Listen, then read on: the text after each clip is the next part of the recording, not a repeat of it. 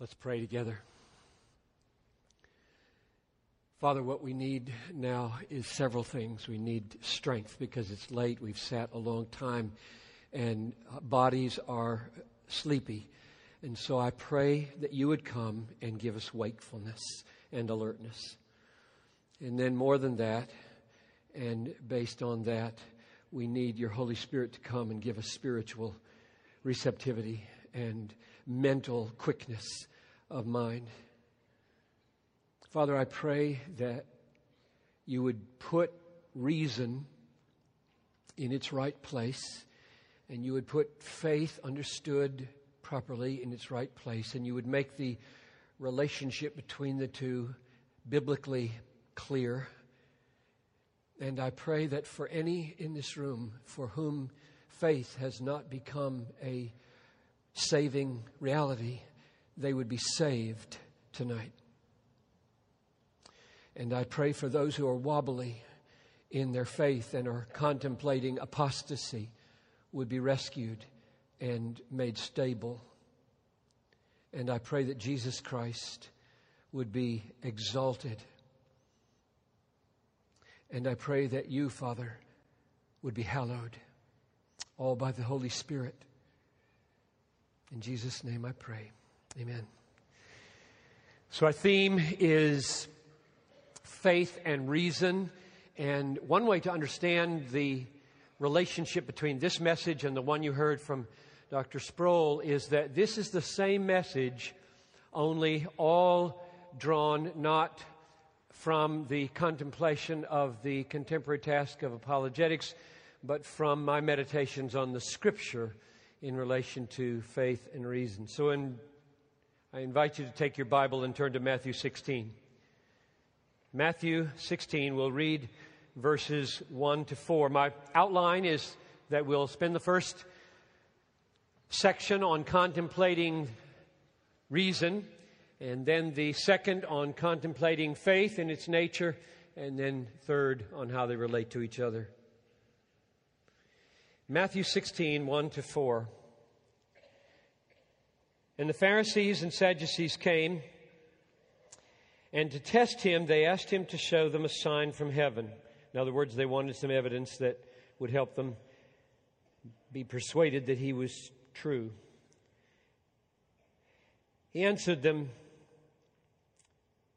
"When it is evening, you say, 'It will be fair weather, for the sky is red.' And in the morning, 'It will be stormy today, for the sky is red and threatening.'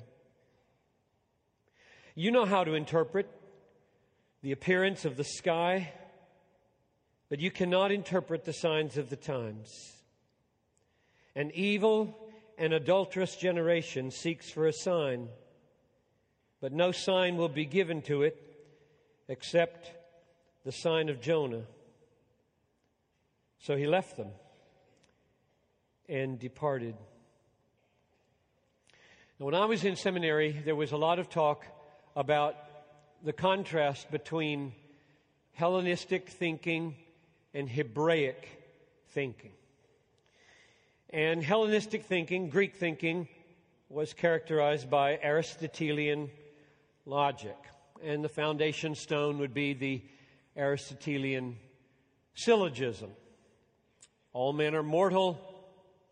Plato was a man. Therefore, Plato is mortal. And the point of the distinction between Hebraic thinking and, and Hellenistic thinking was to say that the Bible is pervasively Hebraic, and we tend to be the heirs of the Greeks, the Hellenists, sometimes described as Western thinking or linear thinking or logical thinking or Aristotelian thinking. And therefore, if you attempt to use Greek thinking, Aristotelian logic, to understand the Bible, you are philosophically or culturally out of touch. You're uninformed about the necessary adjustments that need to be made. Now, I was never impressed by this distinction. I, I was, you know, twenty-two to twenty-five years old in those days, and I would read the book and I would listen to the conversations, and it didn't really work for me. And here, a little parenthesis concerning my father. It is an awesome gift to grow up. It is an awesome philosophical gift to grow up in a Bible-saturated home, because it saves you from many dead-end detours in life. You have a nose. You can smell something that won't work. And it's so sad if you have to take a generation before scholarship discovers it won't work. Well, that didn't work for me. And this text is one of the reasons why it didn't work. Jesus says to the Pharisees, um, a sign. You want a sign from me. You say, verse two, when it is evening, it will be fair weather, for the sky is red. Now, what does that mean? It means that they are Hebraic people using Aristotelian logic. This is a syllogism. Premise one, red skies in the evening portend fair weather. Premise two, this evening, the sky is red. Conclusion, the weather will be fair. That's pure Aristotelianism. All you have to do is be Bible-saturated to be protected against this foolishness. Verse three, in the morning, it will be stormy today, for the sky is red and threatening. Premise one, red skies in the morning, sailor's warning, stormy weather. Premise two, this morning, the skies are red. Conclusion, Aristotle-like. It's going to be stormy today. And Jesus responded to this, you know how to use your brain. And it was his approval of their logical faculties that made his disapproval valid, which came in the next phrase. You know how to use your mind, and you cannot use them to discern what is staring you in the face. And when, when he says cannot, you cannot interpret the signs of the times, he doesn't mean they don't have the sensory data.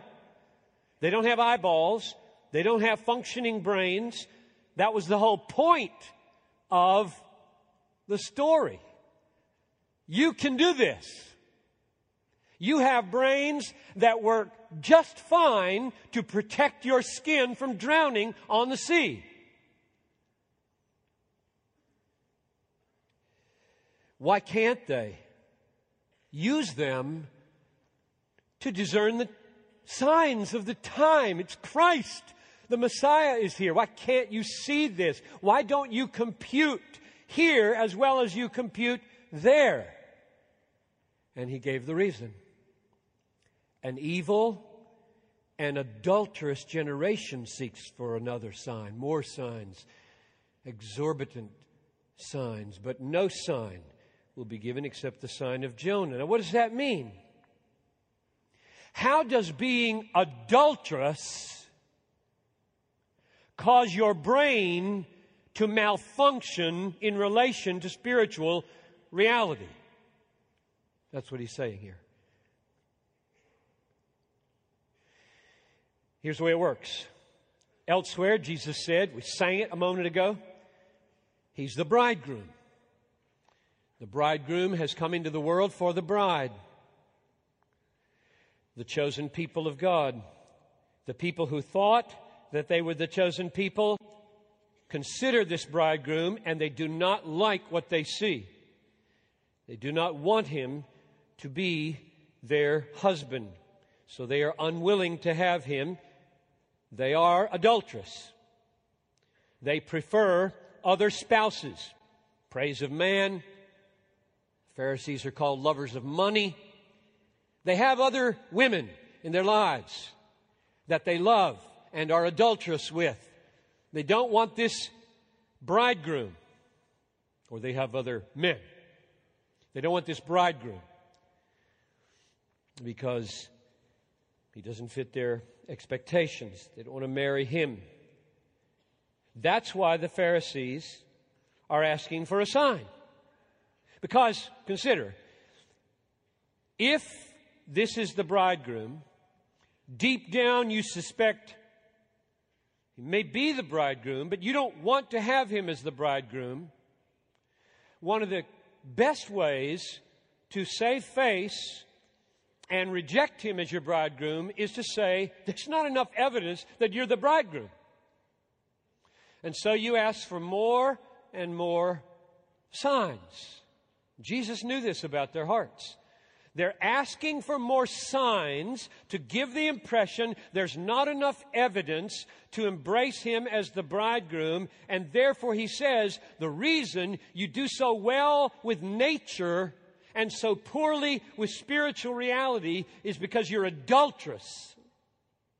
Your hearts have gone after other bridegrooms, and you don't want me. So it isn't lack of evidence.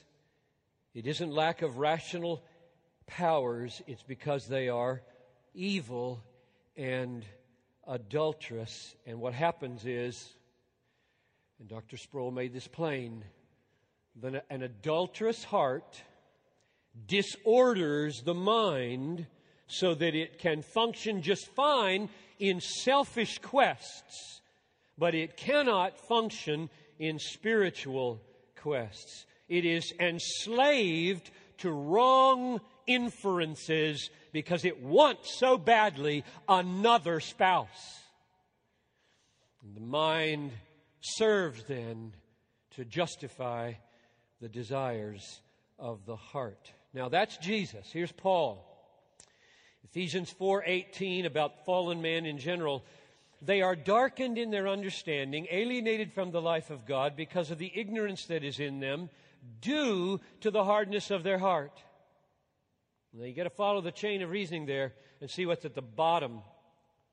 Darkened in their understanding, alienated from the life of God, ignorance is in them. Where does it all come from? Where does ignorance come from?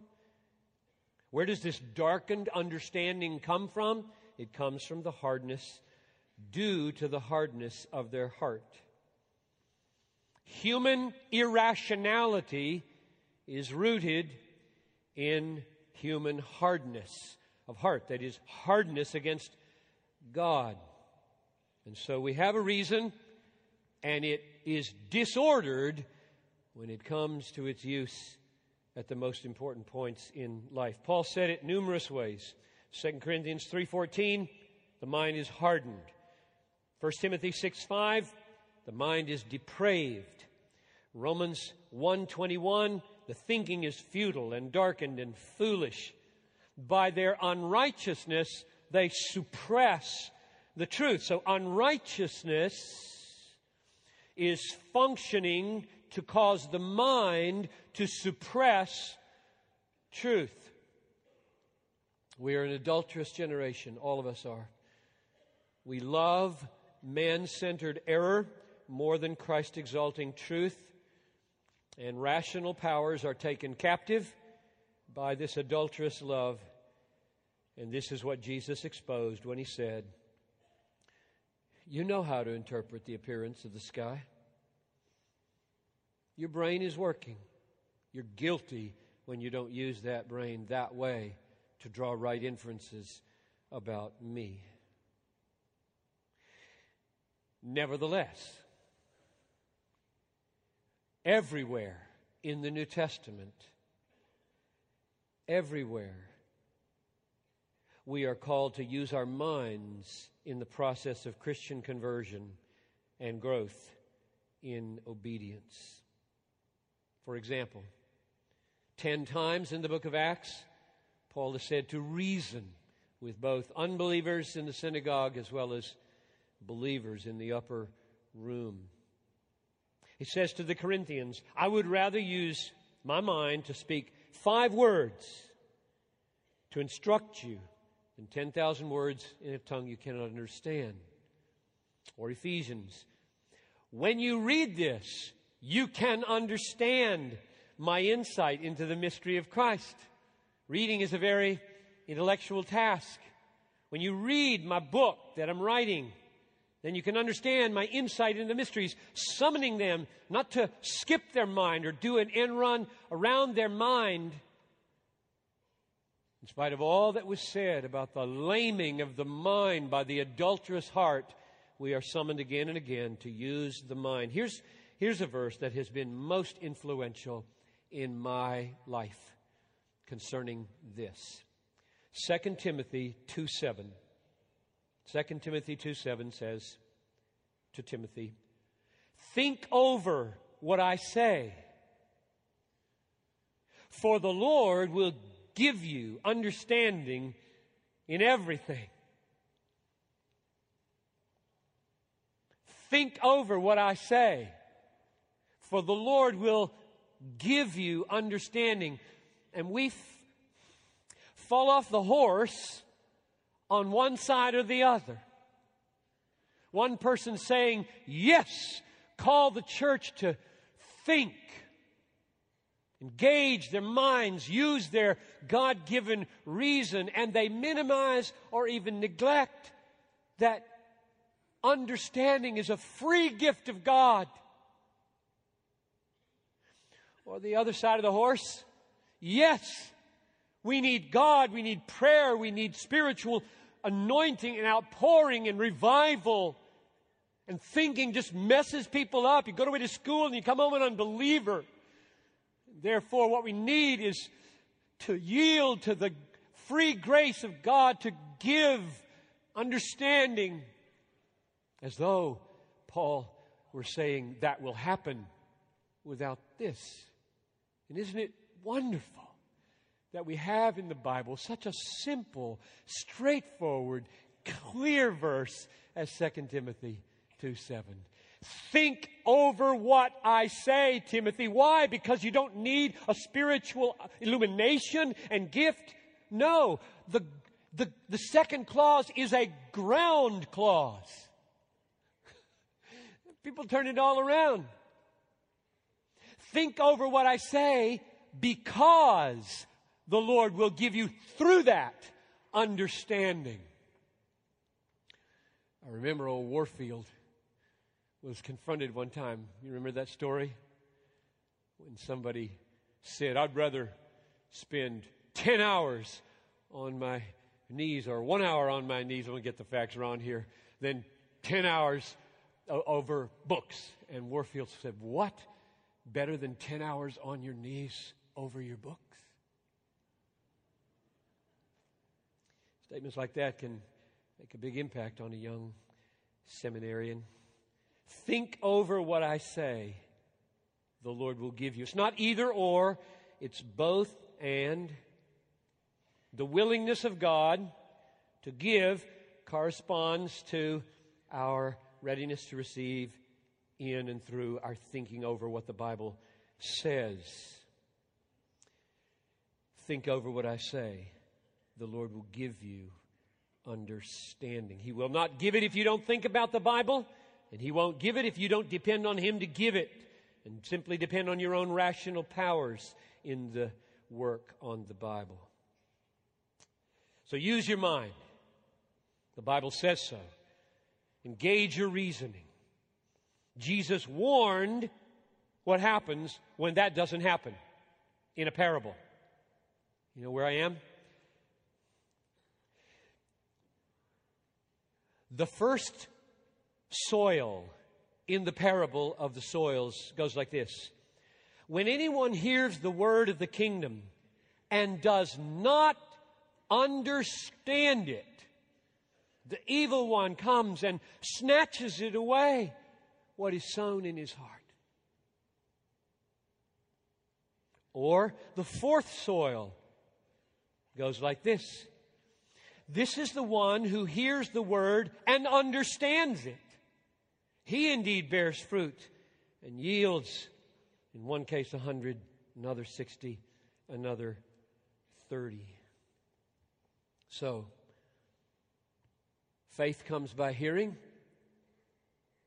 and hearing by the word, but not the word misunderstood. Jesus said it so plainly. The word lands, it's not understood, devil's got it.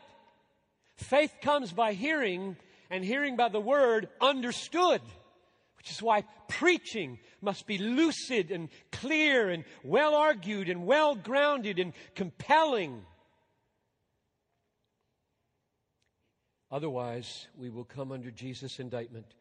Hearing, they do not hear, nor do they understand. So, even though our natural mind is disordered and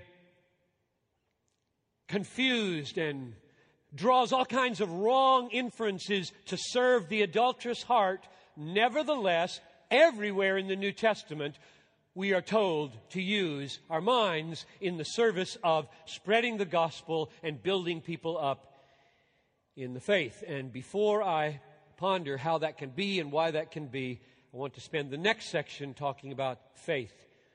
And here it will be an interesting repetition and perhaps expansion on what Doctor Sproul said about the nature of faith, because that is, in fact, one of the most important things to think about. And I will take a, a slightly different turn than he did. We're going to picture this chair here. Okay, we'll be there in a minute. The only kind of faith I'm concerned about is saving faith. I'm not interested in the faith of other religions. I'm not interested in the faith of the scientist in his first principles. I'm not interested in the faith of a child in his parents' uh, trustworthiness. I'm only interested in the kind of faith that will receive eternal life. That's the only kind I'm talking about in this message, not general, generic faith. And to get at the nature of that faith, here's the question I'm going to ask. Why is it that the Bible teaches that we are justified by faith alone? Why? Why not by love? Why not by some other virtuous disposition of the regenerate heart? Why is it that the Bible never says that, but rather says we are justified by faith? What is it about faith that makes that so appropriate? And I'm going to quote now J. Gresham Machen. I think he's right here. nineteen twenty-five, what is faith? The true reason why faith is given such an exclusive place by the New Testament, so far as the attainment of salvation is concerned, over against love and over against everything else in man, is that faith means receiving something, not doing something, or even being something. To say, therefore, that our faith saves us means that we do not save ourselves, even in the slightest measure, but that God saves us. So, in other words, the reason the Bible is relentless in speaking of justification by faith, not works or any virtue in us, is because it wants to make crystal clear that God decisively saves us outside ourselves. And we receive that. We receive that. And the act of the heart that receives is uniquely faith. Now, I did a talk on Andrew Fuller, the main rope holder for William Carey, back in seventeen ninety-three, following after Carey left. And Fuller said exactly the same thing, and I thought it might be helpful to you to hear somebody a hundred years earlier than Machen say it this way. Thus it is that justification is ascribed to faith, because it is by faith we receive Christ. And thus it is by faith only, and not by any other grace. Faith is peculiarly a receiving grace, which none other is. Were we said to be justified by repentance, or by love, or by any other grace, it would convey to us the idea of something good in us being the consideration on which the blessing was bestowed. But justification by faith conveys no such idea. So what sets faith apart from love and other virtuous dispositions of the heart is that, quote, it is a peculiarly receiving grace, which is why Ephesians two eight says, by grace are you saved through faith, because grace is God's readiness and disposition and free giving, and the corresponding correlative act in us is faith, which receives that. That's the dynamic. God is out here and gracious, and we are receiving that in. Now, here's the key question. What does faith receive in order to be saving faith? We're getting near to this chair illustration here. What does faith receive? My little girl could answer that. She did this morning in devotions. The jailer, what must I do to be saved? Believe on the Lord Jesus and you will be saved.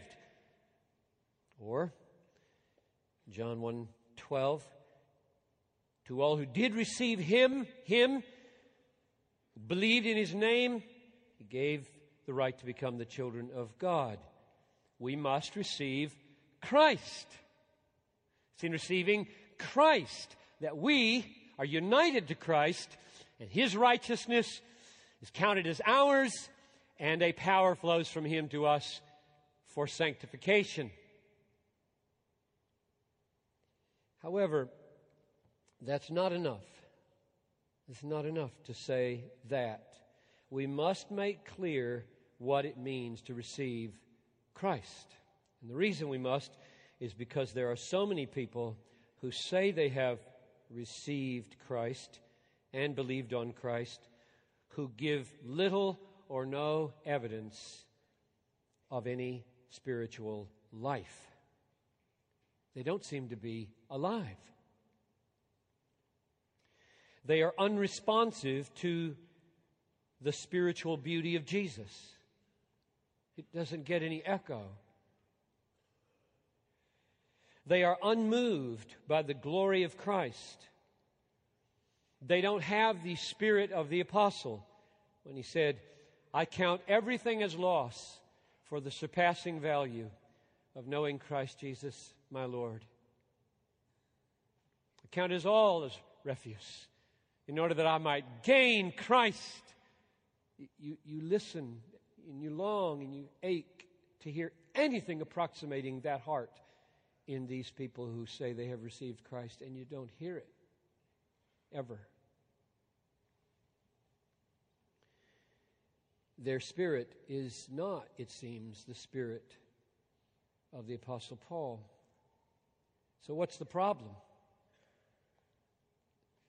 There's several ways to describe the problem. Here's one. They are not receiving Christ for who he really is. That is, they are not receiving him as supremely valuable. They receive him as sin forgiver because they don't like feeling guilty. They love being guilt-free. They receive him as rescuer from hell because they love being pain-free. They receive him as healer because they love being disease-free. They receive him as protector because they love being safe. They receive him as prosperity giver because they love being wealthy. They receive him as creator because they love a personal universe. They receive him as the Lord of history because they love order and purpose, but they don't receive him as supremely and personally valuable. That is, they don't receive him for who he is. He is more glorious, more beautiful, more wonderful, more satisfying than anything in the universe. And they don't prize him or treasure him or cherish him or delight in him. They do not receive him for what he is. Now stop. The rest of this is not on paper. I'm just going to think with you out loud about the chair. Because I've, I've, I've worked through these kinds of illustrations to try to figure them out. Fiducia says, I trust the chair can hold me. Is it holding you? No, why not? You're not sitting in it. Meaning, fiducia entrusts itself to the chair.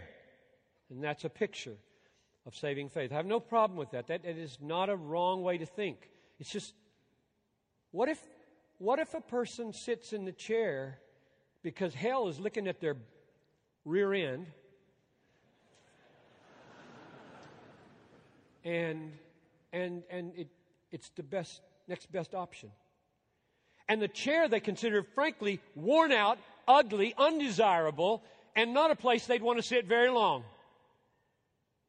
And yet, looks like it'll hold me up. In other words, I, I don't, I am sure that if John Calvin were here, or R C Sproul were standing right here beside me, I'd say, am I adding a fourth thing to the three? Notitia, census, fiducia, fiducia. Or is what I'm saying in fiducia? I don't know what they would say. So I'm leaving tomorrow morning, and R C Sproul can tell you what he would say. Um, Calvin will have to wait. I, it doesn't really matter to me whether it's a fourth thing or I'm, I'm more inclined to think that what was meant by fiducia, because, did you notice, the body, the body of R C Sproul went like this, over here, and then he went right over here, and he said, next thing out of his mouth was, because of this, it's not there anymore, this fiducia, fiducia, that is why religious affections matter. That's Jonathan Edwards' talk. This is a Jonathan Edwards sermon. Meaning, you got to love that chair. It's a beautiful chair. I would like to spend eternity talking to that chair and listening to that chair and being loved by that chair. This is not a, a hell escape chair because I'm about to fall into a pit. I must receive the chair as an all-satisfying chair. Now, that's just addition. That, don't think that's correction. That's just addition to what we heard. And it's what I was going to say. Anyway. Here's another way to say the problem. I'm still working on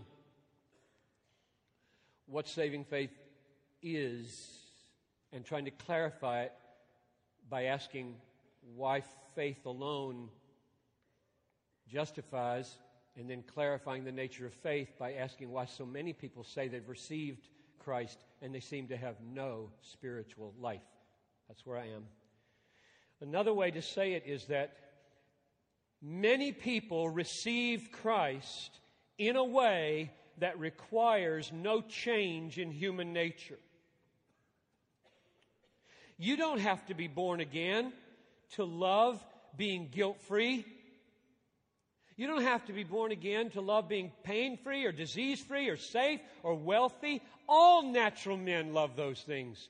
and they'll do whatever they need to do to get them. Say whatever they need to say. Believe whatever they need to believe. If that's what you want and you're told this will get it and it looks plausible, then I'll use that to get it. You don't have to be born again to be driven by what drives the world.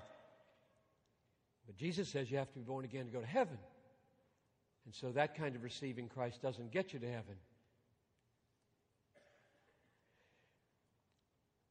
The kind of faith that gets you to heaven is the kind that requires a new birth and embracing Jesus as your supreme treasure requires the new birth, or as Paul said, a new creation, or as Ephesians two said, being made alive from the dead. Therefore, conclusion about the nature of faith, saving faith is a receiving of Christ. I, I want to be in tune with these ancient voices. Ancient, two hundred years. Machen and Fuller and beyond. I want to be in line with, yes, saving faith is a fundamentally, peculiarly receiving activity. And what it does is receive Christ for who He is, namely infinitely glorious, infinitely wonderful, infinitely beautiful, and therefore infinitely valuable. So that the newborn life of faith says, I count everything as rubbish in order that I might gain Christ, where I don't hear that spirit. I'm not sure what I'm dealing with. Jesus I mean, sometimes people stumble over these, these words from Jesus, but if you believe what I just said, these words should not be a problem, where Jesus says, therefore, any one of you who does not renounce all that he has cannot be my disciple. Or, whoever loves mother or father more than me is not worthy of me, and whoever loves son or daughter is more than me is not worthy of me. Or the kingdom of heaven is like a man who found a treasure hidden in a field and covered it over, and out of his joy went and sold everything he had. Wedding ring, his grandfather's clock, his computers, his books, his books, he sold his books in order to have Christ. The infinite glory of Jesus makes him infinitely valuable and infinitely satisfying. Saving faith receives this Christ. Now, don't misread me here. A little sentence of qualification. I do not mean that any of you in this room, nor I, will experience the full measure of joy that comes with beholding infinite glory in this life. I don't mean that you will ever in this life experience the fullest measure of satisfaction that He deserves from you. What I do say is this: to be born again and to have saving faith is to have received a taste. Taste and see that the Lord is good. And having tasted, you will know where you are going and what you want to drink all the days of your life, and it will govern what you do with your days and what you pursue. I don't, I have a lot of patience with stumbling saints who fall in and out of sin, if they fall out regularly, hating what they did, renewing their resolve to press on in the pursuit that they might gain Christ. So don't hear me perfectionistically when I define faith as a receiving Christ for who He really is, namely infinitely glorious and infinitely wonderful and infinitely beautiful and therefore infinitely valuable. Now we turn finally to the relationship between reason and faith. So what we've seen so far is that the nature of saving faith determines what will be sufficient and reasonable ground to bring it about. The nature of it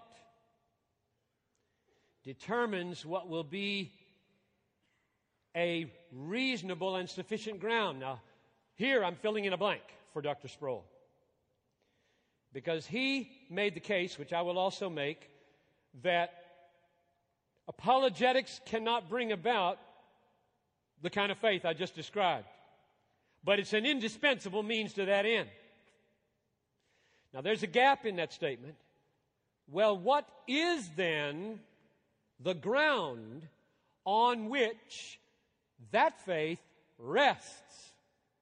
If it isn't the function of the reason in apologetics, what is it? Well, he did say more than that, didn't he? I want to tell him short. He talked about the testimony of the Holy Spirit. So we'll come back. But I'm going to add to that. The nature of saving faith demands more than facts. He said that. I say that.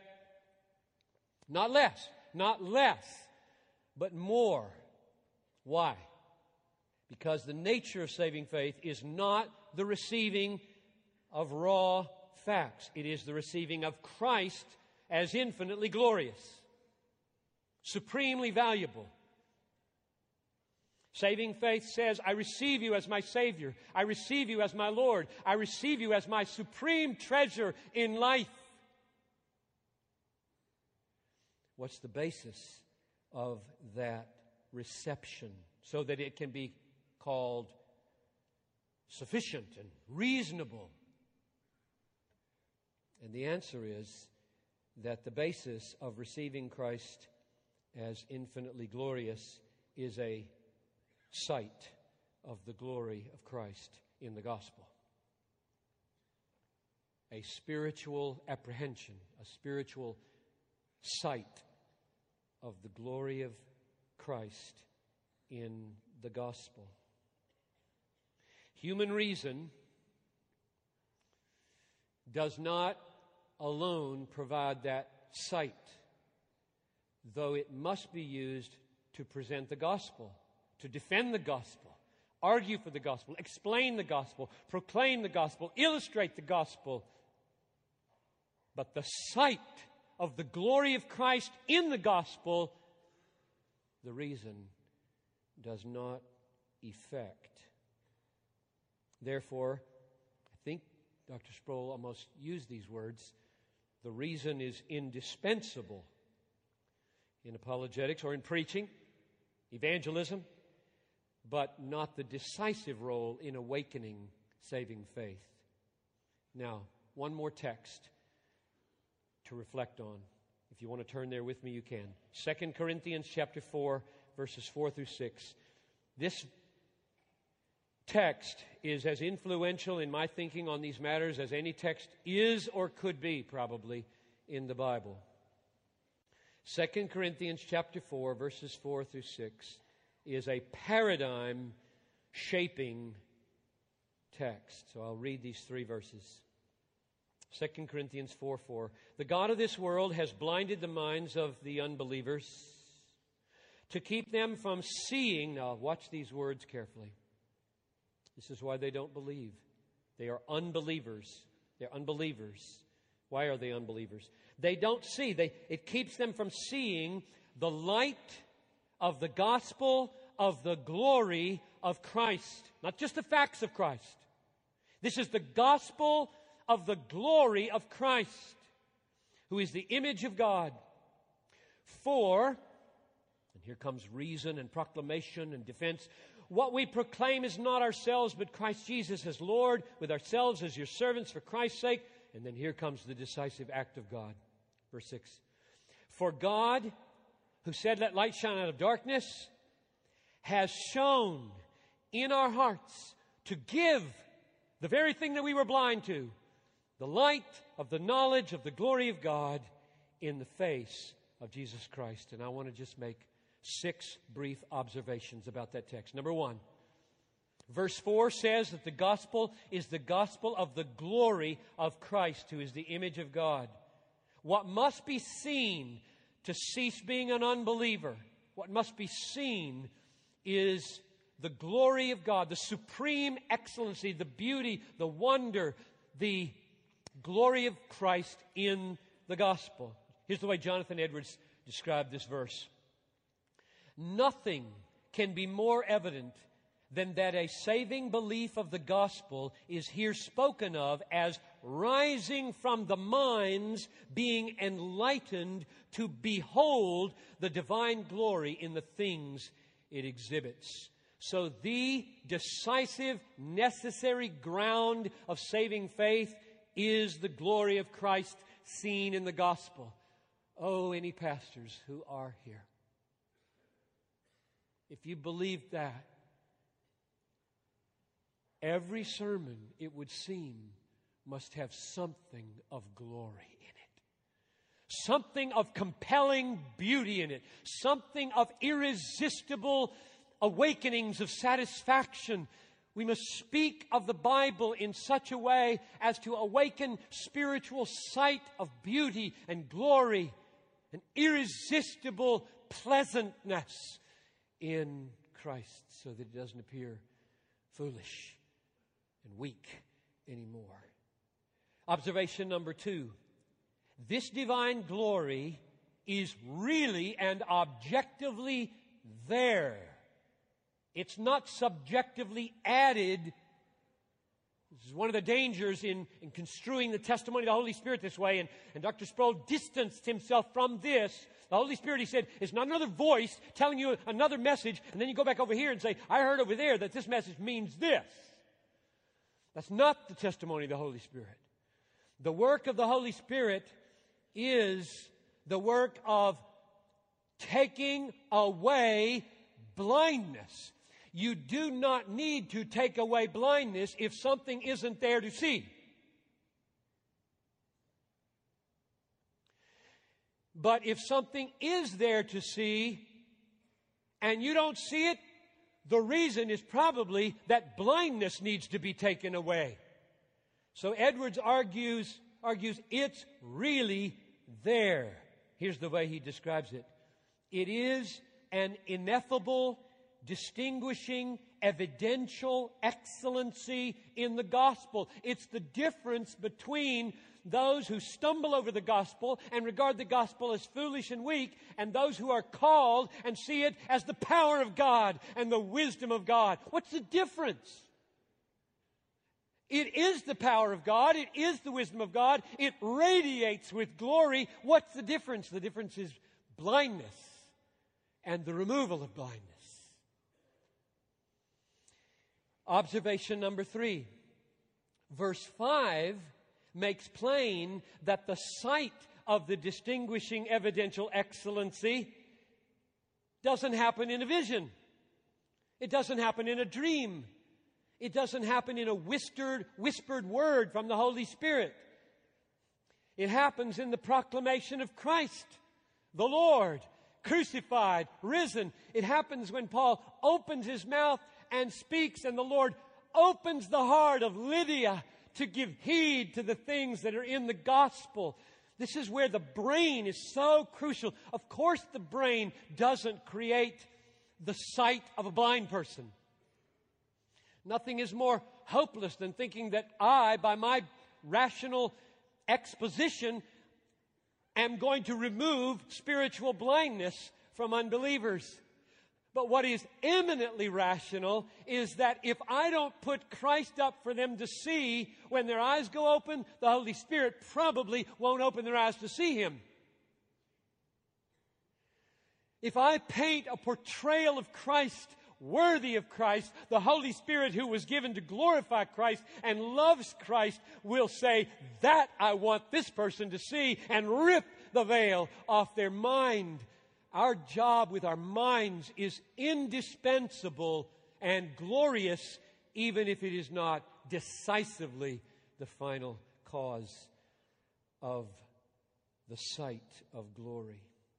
Fourth observation. This indispensable use of reason in proclaiming the gospel is not the decisive, unshakable ground of saving faith. That is given in verse six. Here it is. The God who said, let light shine out of darkness, has shown. I, I just stop here. The evangelist in me wants to stop here. My dad died a week ago, and he was an evangelist. This is what he wanted me to do. You should ask, as I read this verse, has this happened to me? We're not here to play games. Hell and heaven hang in the balance of whether verse six has happened to you. So I'll read it carefully. I do not mean that you have to have been taught this vocabulary.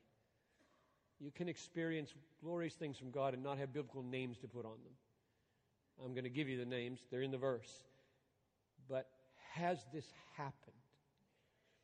The God who said, "Let light shine out of darkness," has shone in our hearts to give the light of the knowledge of the glory of God in the face of Christ. Remember what R C Sproul said? You love Christ with all your heart? No. You love Him as much as He deserves? No. You love Him at all? Yes. This is the only explanation for that, he said. A mustard seed, a taste, growing, defining what you pursue now. I have tasted. The light, the light has shone into my heart. It no longer looks foolish. It no longer looks like a mere ticket out of hell that I would really be bored to spend eternity with. I just want golf. I've heard it called golf, everlasting golf, or the best car, or the swimming pool, or the right figure, finally, or no more bald head, or whatever. Finally, I get my idol. That's not new birth. If the light has happened in your heart, you've seen Christ, and you want Him. Him. Him. More of Him. That's observation number four. Two more, and we'll be done. Number five. This ground of faith is reasonable. The conviction that flows from it, this sight of the glory, producing a conviction, this is real, this is true, this is worthy, is a reasonable conviction. How so? Not that it's produced by the rational faculty, but rather nothing is more reasonable than that saving faith as a receiving of Christ as infinitely glorious should be grounded on seeing Him as infinitely glorious in the gospel. That is eminently reasonable.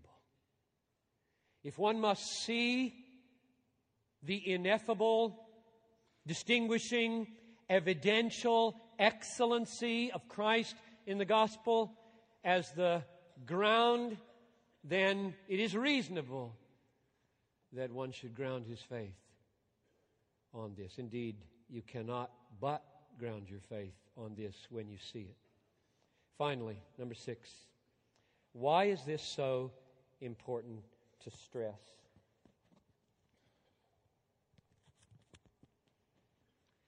Why is this so important to stress? I suppose, I cannot get my father out of my mind, sorry. I suppose one of the reasons I love Jonathan Edwards so much is because he wrote sermons a lot like my dad preached. My dad really, really believed in hell, and he really loved people, and he really loved the cross. And therefore, his eyes had an intensity to them that a little boy was almost scared to look into when he was talking about heaven and hell and Christ and faith. Edwards was an evangelist as well as a pastor and a philosopher and a theologian. And you know what he said about what he was doing here? What I'm doing here?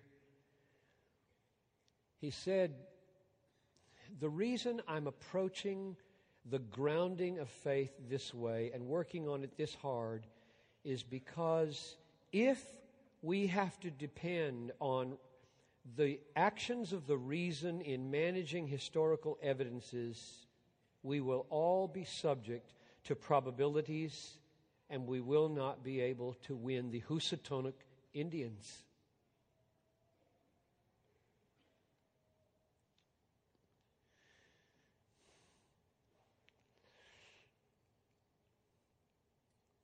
I write these things to you who believe in the name of the Son of God, that you may know that you have eternal life.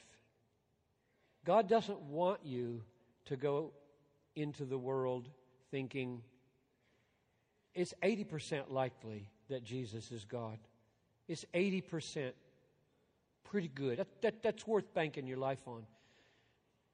So I'm going to I'm going to close by reading a quote from Edwards to show you what drove him, my dad, me, I hope you. Here's what Edwards wrote. Apologetics for the illiterate eighteenth century American Indian. Unless men may come to a reasonable, solid persuasion and conviction of the truth of the gospel by the internal evidences of it, by a sight of its glory, it is impossible that those who are illiterate and unacquainted with history should have any thorough and effectual conviction of it at all. They may, without this, see a great deal of probability in it. It may be reasonable for them to give much credit to what learned men and historians tell them, but to have a conviction so clear and evident and assuring as to be sufficient to induce them with boldness to sell all, confidently and fearlessly to run and venture the loss of all things, and of enduring the most exquisite and long-continued torments, and to trample the world underfoot and count all that as dung for Christ, the evidence they can have from history cannot be sufficient. I tried so hard in seminary. I did. I tried for years to build, to rebuild my faith on historical arguments. And I believe they were valid. But the more real, live, painful, threatening, discouraging circumstances I ran into, the less they could hold. They weren't the kind of thing that worked. They didn't go deep enough. They didn't persuade powerfully enough. And the only kind of people I'm coming to Orlando to produce is fearless, venturing the loss of all things, ready to endure the worst hardships, trampling the devil underfoot, counting everything as dung for Christ's sake, and when death finally comes, to say, gain. That's the only kind of people I want to walk out of this room. So yes, we must use our minds, exercise your reason, proclaim, explain, confirm the gospel, contend for the faith once for all delivered to the saints. Be ready like Paul in prison for the defense and confirmation of the gospel. That's indispensable. God didn't give us a brain to throw away. That's indispensable. But as we use all our renewed mental powers for Christ, we must pray like little children. Oh God, would you please attend the preaching of your word with the almighty power of the Holy Spirit? Would you grant that just as you once said, let there be light, you would speak into hearts in this room, even at this very moment. Let there be light.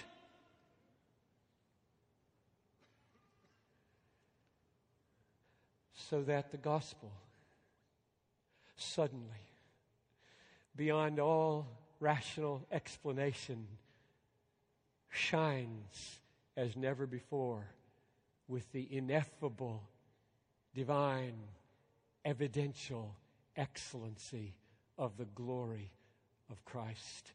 And everybody says, I count everything as loss for the surpassing value of knowing Christ Jesus, my Lord. So, Father, that's my prayer.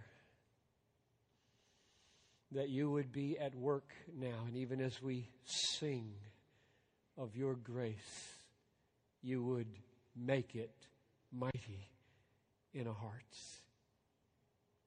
Open our eyes. Take away the blindness. Lift the veil. Remove the hardness. Purify the corruption, that we might see the light of the gospel of the glory of Christ, who is your very image. In his name I pray. Amen.